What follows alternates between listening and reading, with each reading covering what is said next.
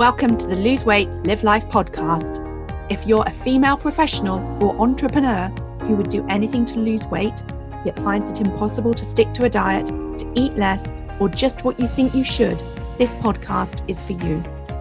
I am your host, certified life and weight coach Claire McKenzie. Listen in to learn how to stop overeating, lose weight for the last time, and create a relationship with food and yourself that you love all without diet deprivation and self sabotage.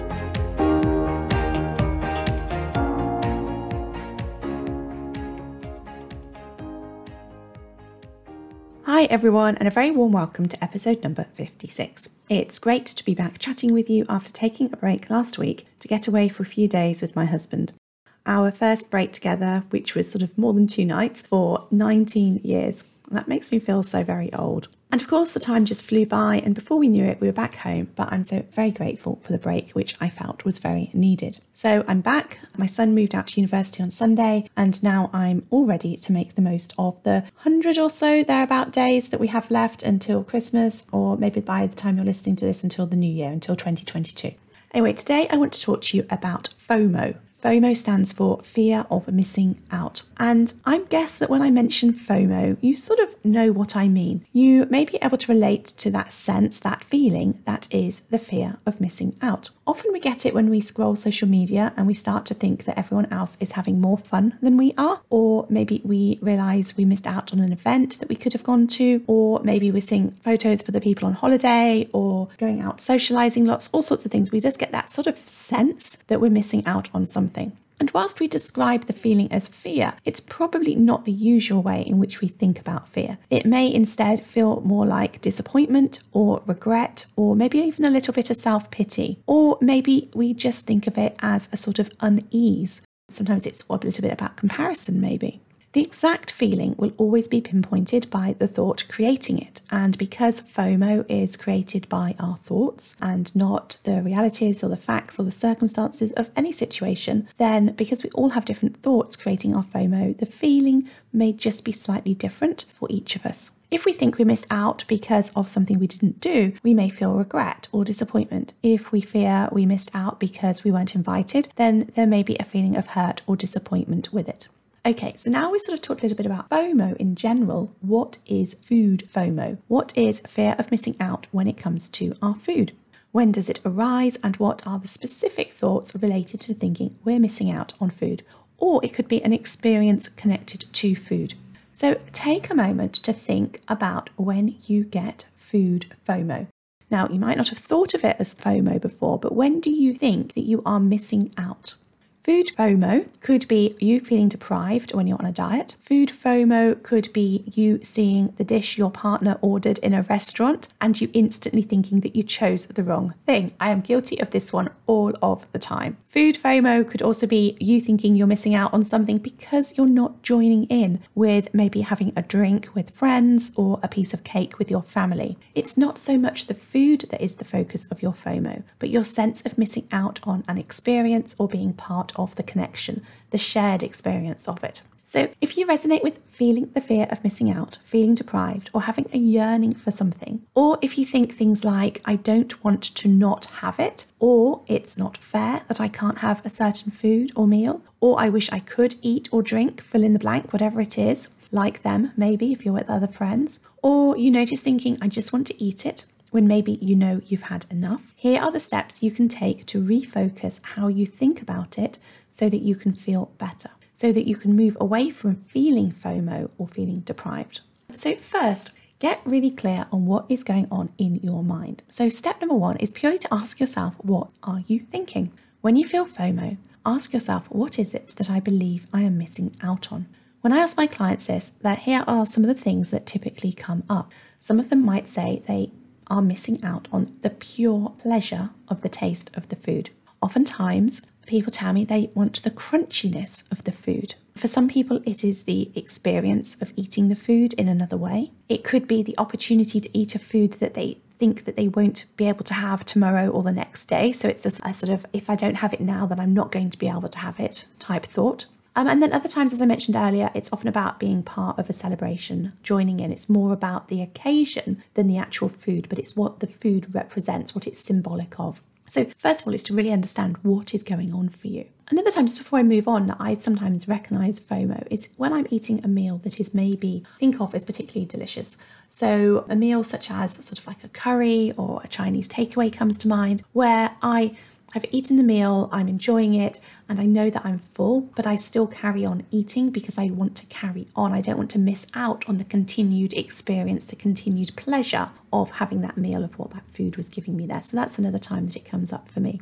Okay, step number two is to really examine the thoughts. So once you've identified what is going on for you, I want you to really look at everything that you have said in your thoughts in your mind. So, a thought is a sentence in your mind. And I want you to almost look at every single word and ask yourself what you mean by that word. If you were to break it down, what would be the detail behind it? So, you can say things to your brain, you know, tell me more about the pleasure of that food in your mouth what is it you like? And your brain might tell you something like, well, I like the sweetness. I like, sometimes for some of you, it might be the saltiness or it might be the texture of the food. Get really, really specific, really, really detailed about what it is that is going on for you there. What is that pleasure that you are wanting? What do you think you're missing out on? Also, ask yourself things like, you know, well, if I was to eat that, how long would my experience of that food last? And then ask yourself, what is it about the experience of that food that you're wanting? You can be curious and think if you don't eat this food now or today, could you choose to arrange to eat it at another time?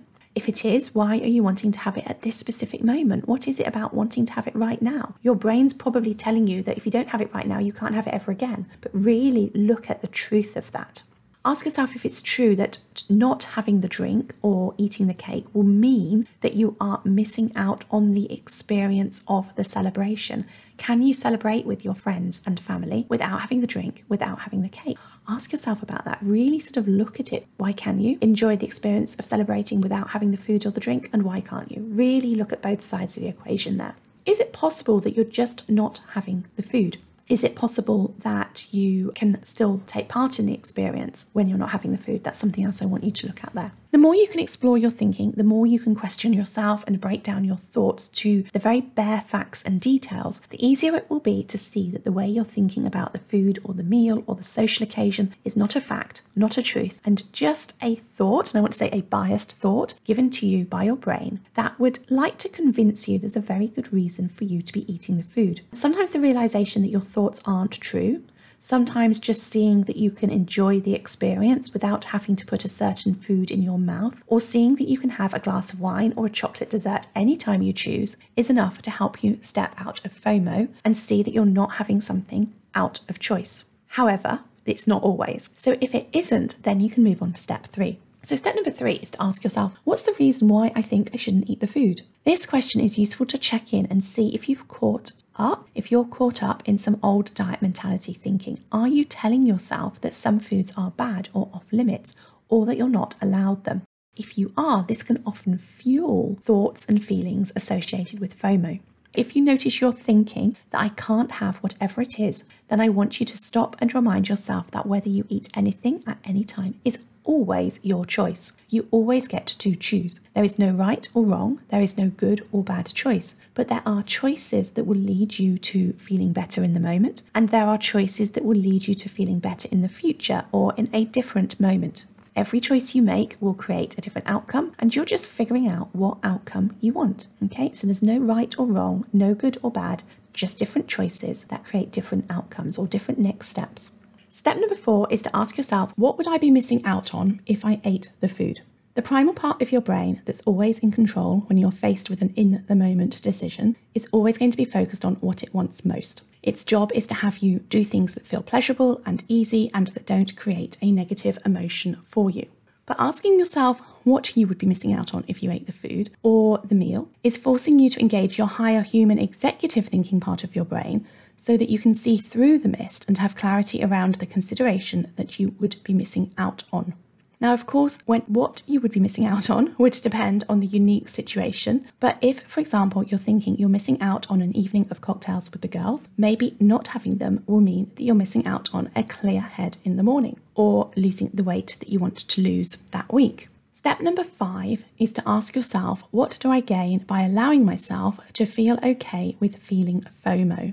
So sometimes exploring our thoughts, breaking them down, looking at things from a different perspective can shift our thinking so that we feel differently and we shift out of that FOMO. It means that we can instantly feel better, and that's great. But other times we may not be able to do that because our brain is really arguing the case for having whatever it is. And when this happens, we have the option of stepping away from the conflict within us and just knowing that we can experience a little FOMO and be okay. We can allow ourselves to feel the fear of missing out and take a deep breath and just allow it to be there we can sit at the restaurant watching our friends eating the delicious dessert we wish we were having and just have compassion with ourselves and just feel it. That FOMO feeling isn't going to last forever. It may be that in 10 or 15 minutes, everyone will be done with dessert, the plates will be cleared, and your FOMO will be forgotten. When you know this, when you do this, FOMO won't be such a problem for you. It becomes no big deal. Okay, so I'm going to run through a specific example. Sometimes I will feel FOMO if I'm with friends at their house for dinner and there are desserts on offer. In fact, my brain would describe them as delicious desserts. I would feel the fear of missing out, and that fear would be underpinned by the thoughts. Thoughts like, that looks delicious. I bet that tastes good. I can't miss out on the opportunity to have this because it's homemade. With this one, my brain is telling me literally now or never. It's telling me I will never have the opportunity to eat this dessert ever again. My brain also tells me I can't not have the dessert because that would be rude or unkind to whomever made it. So that's me doing step number one and finding out the thoughts creating the FOMO. And just note, the FOMO is caused by my thoughts, not by the situation or by the dessert. Okay, so step number two is then examining each of those thoughts. Yes, it looks delicious but I don't know it's delicious. Sometimes foods look delicious and don't taste delicious. Maybe it won't taste good.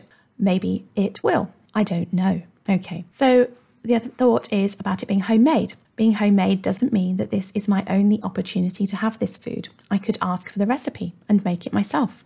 So if I didn't have the dessert, if it doesn't mean I am being rude or unkind, it just means I am choosing not to have the dessert. If I'm at a party where five people bring five different desserts, I don't tell myself I have to eat all of them. Well, actually, I might have done on some occasions, but you know what I mean. I can compliment my friend on her delicious looking dessert without eating it. I don't need to give a reason for not having some. Okay, so by now, the FOMO is maybe starting to loosen its grip on me a little. So, next it's time to check in and see if I'm telling myself that I can't have the food or if I can appreciate that there's a part of me that genuinely doesn't want to eat it. If I'm telling myself I can't have it, then it's worth reminding myself I get to choose. If I'm recognizing there's a part of me that does want to have it and a part of me that doesn't want to have it, then step four is to ask myself, what don't I want to eat about the dessert? So, why don't I want to eat the dessert? What would I be missing out on by eating it? So, if I ate the dessert, I would be missing out on maybe the feeling of being pleased with myself that I didn't overeat or that I ate what I planned. If I ate the dessert, I may very well find that I want more dessert and end up eating more and being overly full and feeling uncomfortable. So, something that I often find is if I eat something like dessert, and especially dessert at a friend's house like this, where there's normally loads available and there's the opportunity to go back for seconds, I start to desire it even more if it tastes as good as it looks. And then I end up going back and having more than I tell myself I was going to have initially. I'd probably say, oh, I'm just going to have a little bit, but I end up going back and eating more and more and more. So it could also be that eating the dessert will give me indigestion because sometimes those foods do. Anything that is sort of, you know, cake based, for example, often leaves me with indigestion and feeling bloated and feeling uncomfortable. And I might even find that I'm not enjoying the evening as much half an hour later. It could also be that I would regret eating the dessert in the morning. It could be that I will regret eating the dessert when I next weigh myself and start to wonder if maybe the reason for not losing weight or not or for gaining weight when I was wanting to maintain it is tied to the dessert. It may be that eating the dessert triggers some old diet patterning where I start a spiral of self talk about being a failure or messing up, and that leaves me feeling pretty, feeling pretty rubbish. And when I'm feeling pretty rubbish, I know I'm more likely to overeat and comfort myself with food. All sorts of things that could be going on for me, for us, depending on where we are in our weight loss journey, on our weight loss journey, and how skilled we've got at managing our minds and how peaceful our relationship with food is. Okay, so if all of that doesn't take me out of FOMO, step five is to allow myself to feel it and remind myself of what I'm gaining by doing that. When I am willing to feel FOMO for 10 minutes, half an hour, or even an hour, I am taking a step closer towards being the weight I want to be. I am learning the skill of not making food decisions I later regret. And I know it will become easier to make food choices that serve me the more that I am doing it, the more that I allow these feelings of FOMO to be there. I am choosing feeling physically healthy. I am learning to feel in control around food. I am learning that I can choose to not have a certain food in the moment, knowing that I get to choose to have that food at any time I want in the future. I am choosing to be the person who has the relationship with food that I want. The person who I envisage likes the decisions she makes around food so that she can easily lose weight and maintain it. All of these thoughts, all of these sentences in my mind are thoughts, they are sentences. They're no more truths than the other thoughts on the other side of the equation, but they're thoughts that serve me. There are thoughts that help me lean into and be willing to feel the FOMO without it being a big deal. I'm not sitting there feeling that FOMO, feeling miserable and deprived and sorry for myself. I'm sitting there feeling that FOMO knowing that I'm going to feel pleased with myself. I'm not going to feel bloated. I'm going to feel happy in the morning. I'm going to be celebrating my success in terms of managing my mind around food and observing my thoughts around food, and I'm changing my relationship with food. Okay, so one more thing before I go, I want you to think about this because I also see this quite a lot. So many of you will be using FOMO as a reason to not get started on your weight loss journey. And I totally get this. And I've been there many times. And I think that if, like me, you've got a history of feeling deprived on diets, failing diets, or being successful at diets, promising yourself you'll never gain the weight back and gaining it back anyway, that you may have a fear of diet deprivation. You may have a fear of negative self talk when you tell yourself you've messed up. You may have a fear of not being able to eat what you want and do what you want. You have a fear of feeling out of control and feeling conflicted. Okay. And what you envisage your weight loss journey to look like because of all of your previous experiences could be creating sort of like forward thinking, anticipated, anticipated FOMO. It's almost like a fear of missing out that is holding you back and preventing you from getting started. And I want you to know that this doesn't have to be your experience. Just like when we broke down all the thoughts in the example about having dessert at a social occasion at a friend's house, you can examine and break down your thoughts about what it means to start your weight loss journey. You do not need to deprive yourself of certain foods. You don't need to say horrible things to yourself when you overeat. You can lose weight by only eating what you choose. In fact, as far as I'm concerned, that's the only way to lose weight. You can lose weight without feeling conflicted and out of control because you can learn the tools and skills to help you with all of those. And just like in the earlier example, you can start to look at it from the other perspective, from the other side of the equation. What are you missing out on by choosing to not start your weight loss journey? What are you missing out on by choosing not to focus on your health? What are you missing out on by not being able to wear clothes that you feel fit you or that you like, or maybe if you are not feeling confident because of your weight, maybe you are not having as much energy as you know you could have. What are you missing out on by all of those things?